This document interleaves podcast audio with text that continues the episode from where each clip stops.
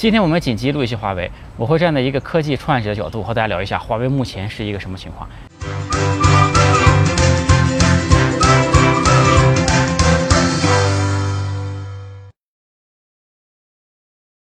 有趣的灵魂聊科技人文，我是李自然。首先，我们聊一下华为近些年的情况。华为近几年一直保持一个超高速的增长，而且在二零一八年的时候呢，嗯，它的营收超过了千亿美金，这也是首个。中国的科技公司营收超过千亿美金的，千亿美金什么概念？就是比阿里和腾讯加起来还要多。以前科技圈有个概念，就是 BAT，BAT 就是百度、阿里、腾讯啊这三巨头作为中国科技行业的代表。但是呢，坦白讲，百度从前些年开始啊就已经不行了。所以说前两天呢，美团的 CEO 王兴也发表了一个言论，说是时候啊把 BAT 换成 HAT 了。这个 H 当然指的就是华为。那我当然赞同让华为这样的一家公司来代表中国的科技行业。华为的第二个特点就是它的研发投入是非常非常高的。现在它每年的研发预算达到了超过了一百五十亿美金，这个研发投入的程度在全球也是非常靠前的。大家也可以看到它专利申请的数量非常多。而且大家不要忽视一个问题，就是中国的工程师啊，其实比国外的工程师比起来，尤其是前些年啊，我们的工资水平其实是相对落后一点的。呃，而且中国人更勤劳啊，在这两方面的加持之下呢，其实华为一百五十亿这个美金的研发费用。大概能顶上国外可能五百亿美金的研发费用，能达到同样的效果，对吧？嗯，华为的第三个特点呢，就是它不上市啊，它不被资本所控制，但是呢，它又是一个员工持股的公司。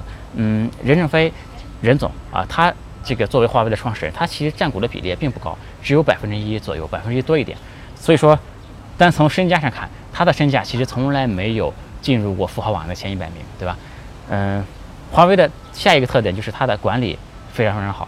华为有一个非常有名的这个内部管理的一个纲领吧，叫做华为基本法。这是在整个企业管理的这个圈子是非常非常有名的。而且华为它的忧患意识非常非常强。早在二零零一年，华为发展还非常顺风顺水的时候，啊，任正非任总就提出来了，写了一篇文章，叫做《华为的冬天》，就为华为的生存做了很多极限条件的假设，就说华为其实非常不乐观的。而且大家可以看到，华为海思二零零四年就成立了，对吧？其实前面未雨绸缪很多很多年。那我们从硬件、软件两方面来看。硬件方面呢，就我们最重要的，我们首先说中央处理器，对吧？中央处理器其实最重要的呢，呃，最主流的中央处理器就两套架构，整个电脑的中央处理器 CPU。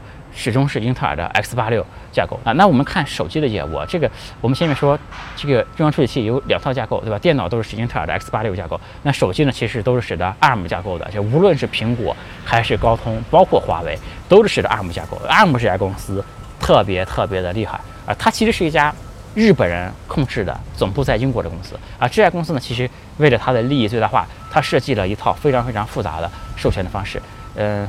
它其实让其他的厂商可以非常以非常低的价格就可以用它的技术啊，你交给他一点钱，你就可以来这个使用阿姆的这个 CPU 了。但是呢，如果你花很多的钱，你是一个重度氪金玩家的话，那么呢，你就能玩出花样，对吧？它是针对不同的玩家设计的不同的这个套餐的。嗯，你如果交很多钱。它会给你一个很高级别的授权，你就有了很高级别的权限。所以你看苹果的 CPU 为什么那么厉害？因为苹果获得了很高很高的那个权限，它可以自己来魔改这个 ARM 的这个架构，对吧？当然，这个东西不单单是有钱啊，你还要自己有这个研发能力，确实能研究厉害的 CPU 才行啊。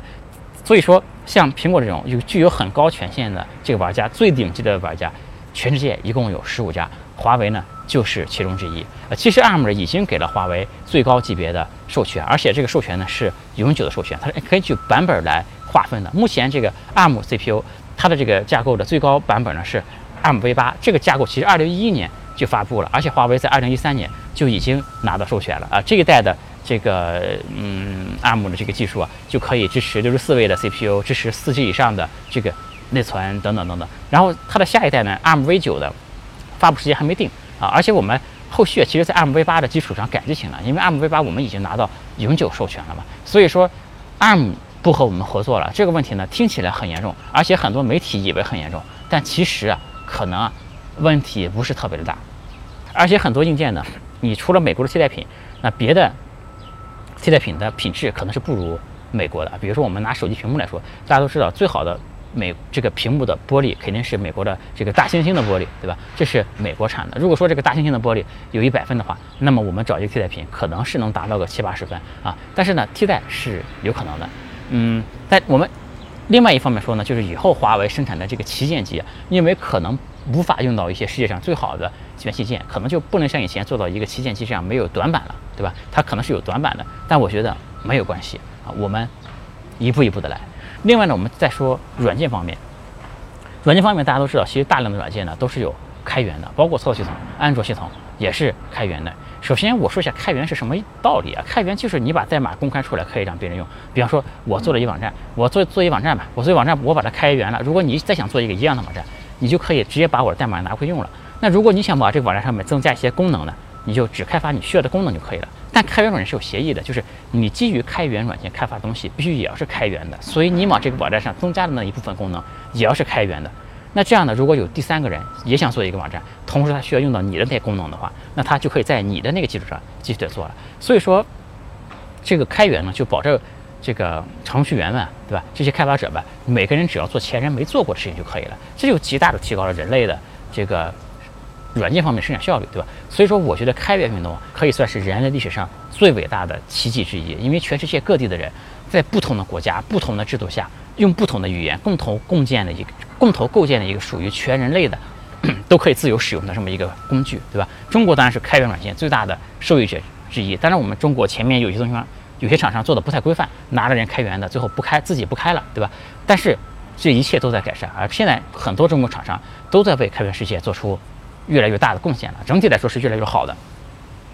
那所以说开源呢，我一定是举双脚赞成的，对吧？它一定推动人类进步的。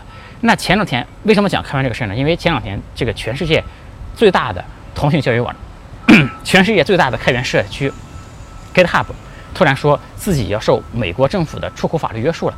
这个事情呢，在朋友圈一下就炸了，对吧？因为很多人说是不是一瞬间这个全球智慧就都收归美国政府了？但其实呢，不是这样的。这里啊，我要说一下，这个软件和源码其实呢，并不是一回事儿。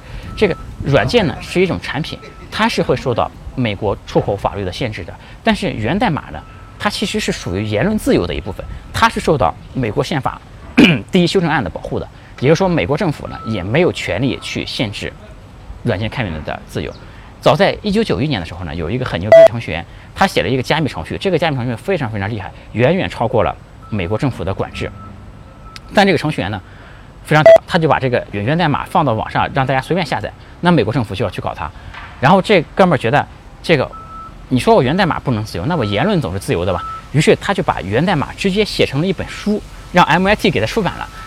这个书的内容呢，就是这个代码。你只要把这本书扫描一遍，你就能得到他这套这个加密算法的这个代码了，对吧？所以经过这些程序员的这些智慧以及不断的抗争，现在源码是受这个美国的第一修正案的保护的。所以说，美国政府呢也是没有权利限制源代码的流通的。当然，它可以限制软件的出口。但是没法限制源代码，大家听明白这道理了吗？